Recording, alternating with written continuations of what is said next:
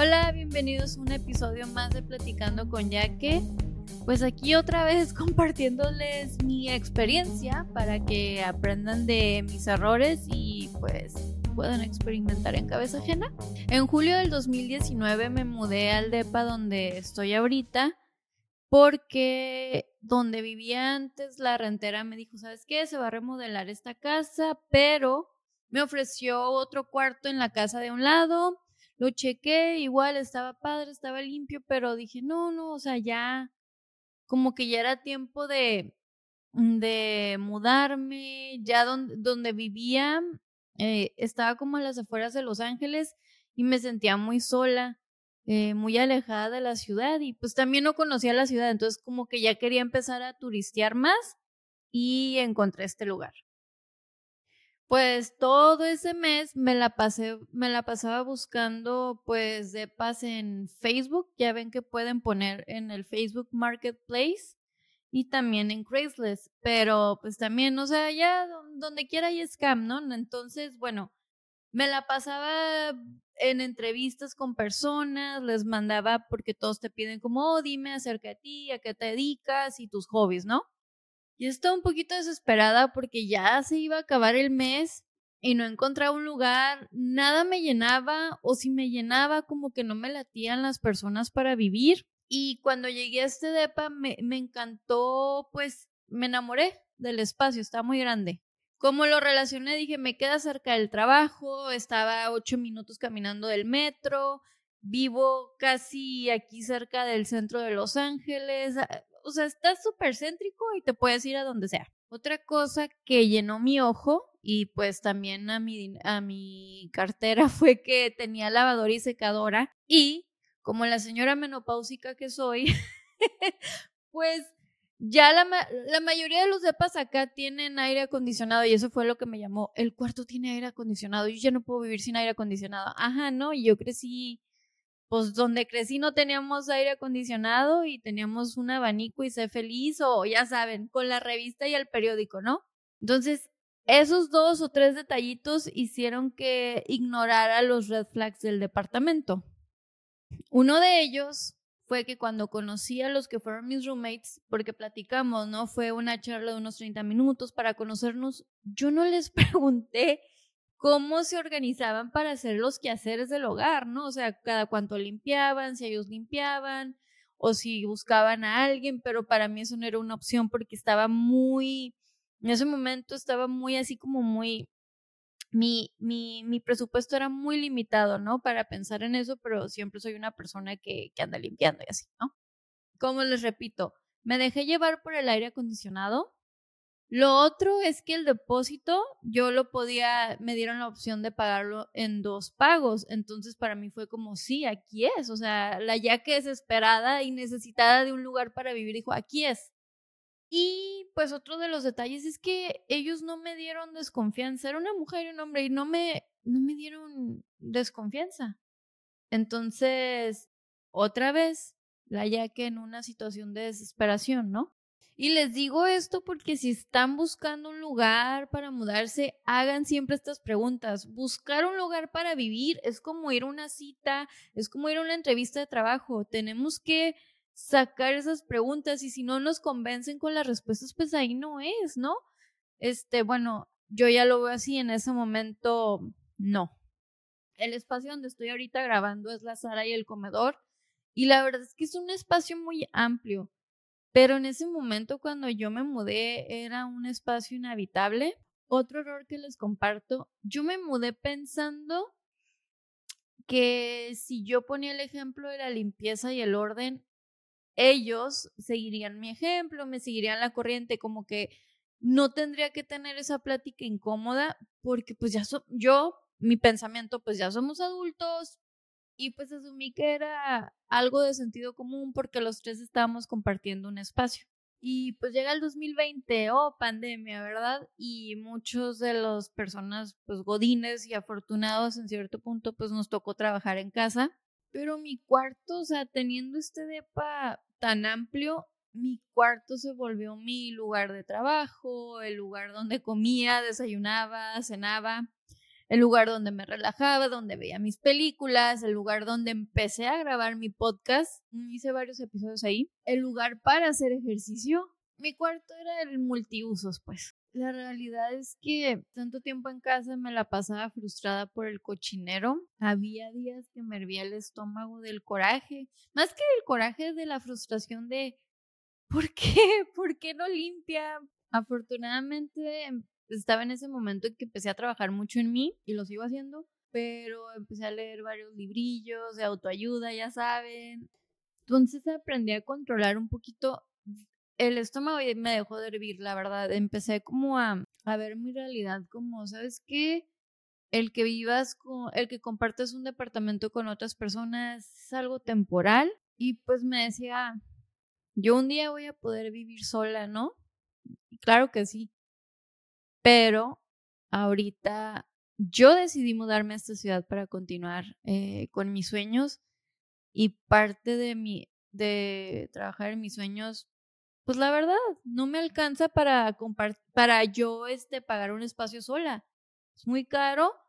No es queja, simplemente yo tenía esas pláticas conmigo de, güey, esto es temporal, enfócate en esto, esto es temporal, enfócate en seguir aprendiendo, enfócate en trabajar más en ti, en tus habilidades para que no tengas que compartir cuarto con personas por siempre, ¿no? Entonces lo empecé a ver así para que no me afectara tanto y para que ya no me hirviera el estómago. Y pues tocaba pechugar, ¿no? Como decimos allá en mi rancho. En noviembre del 2020, pues se muda uno de los roommates y la mayoría de las cosas que estaban aquí en, la sala y el comedor eran de él.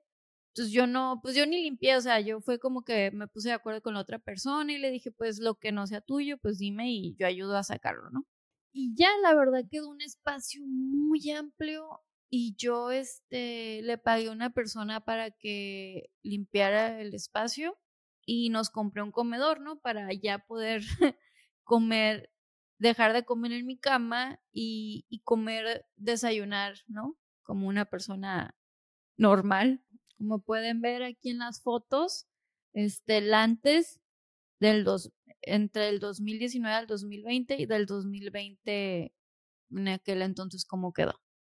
Era muy importante también empezar a crear un ambiente más limpio y ordenado, pero siento que, que uno se estresa más, ¿no? Cuando estás en la computadora y quieres trabajar, y, o estás trabajando, pero te distraes y empiezas a ver el cochinero y dices, ay, bueno, al menos a mí sí me pega, ¿no? Y la otra razón es que pues la realidad es que uno no paga un dólar de renta, se paga mucho dinero.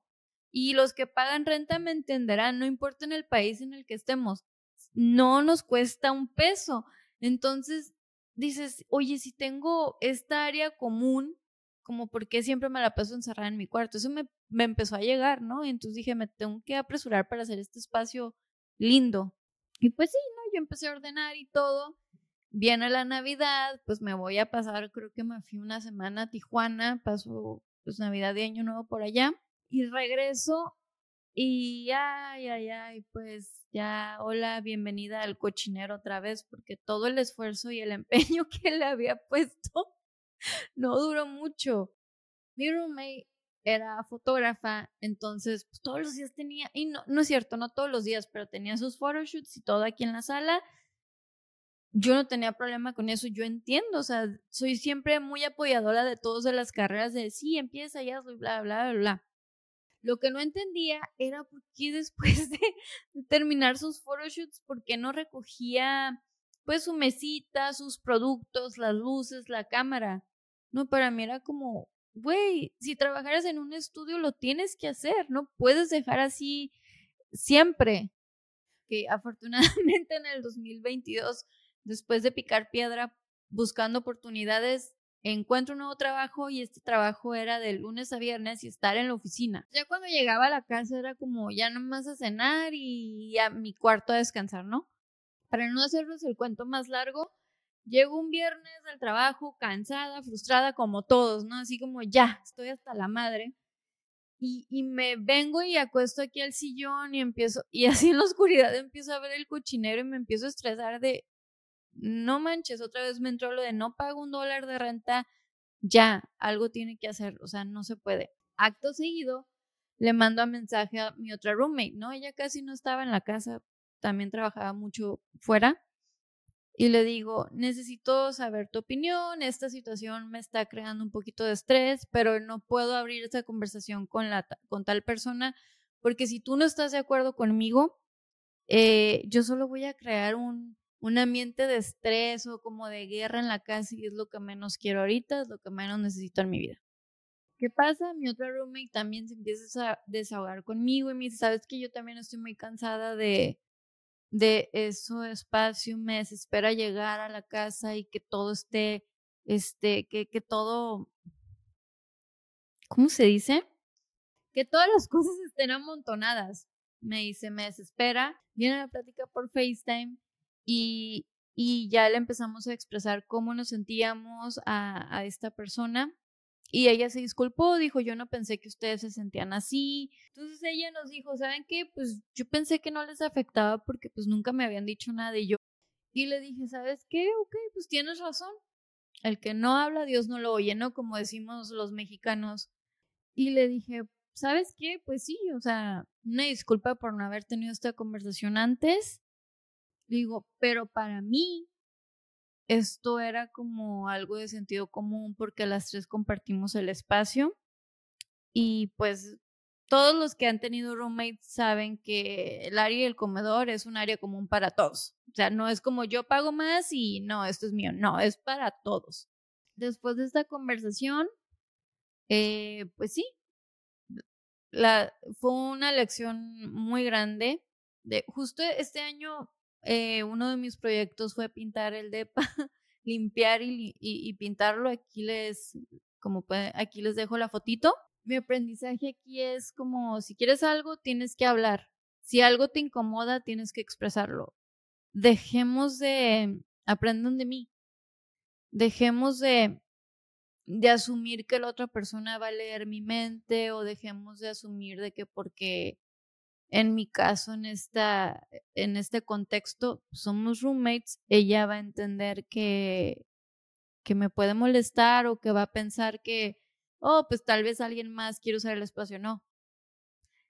Me tomó casi tres años tener esta conversación, pero si no lo hubiera tenido, yo creo que hubiera explotado y eso no está bien. Entonces, si algo les incomoda, si no se sienten bien, platíquenlo. Lo otro también que, que me tocó entender es que crecimos en ambientes diferentes, ¿no? Yo no sé, a mí me educaron, la manera en que mis papás me educaron, eran un poquito estrictos en esas cosas de compartir el espacio, de que si estás comiendo levanta el plato, lava el plato, todos esos detallitos, ¿no? Que se te quedan muy grabados, entonces que te van, que de chiquitos, cuando era niña lo odiaba, pero me fueron formando para compartir espacios con otras personas y también que desde los 16 años empecé a trabajar en, en, tuve trabajos de servicio al cliente, entonces tienes que estar pensando en ser empático y respetar a la otra persona.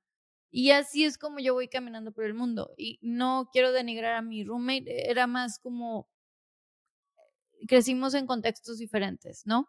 Y también eso, Hablen, hablen, hablen, no se queden callados, calladas, calladas, como yo lo hice, ¿ok? Y me encantaría hacer un episodio de por qué las personas acumulan cosas. Yo sé que es algo psicológico, ¿no?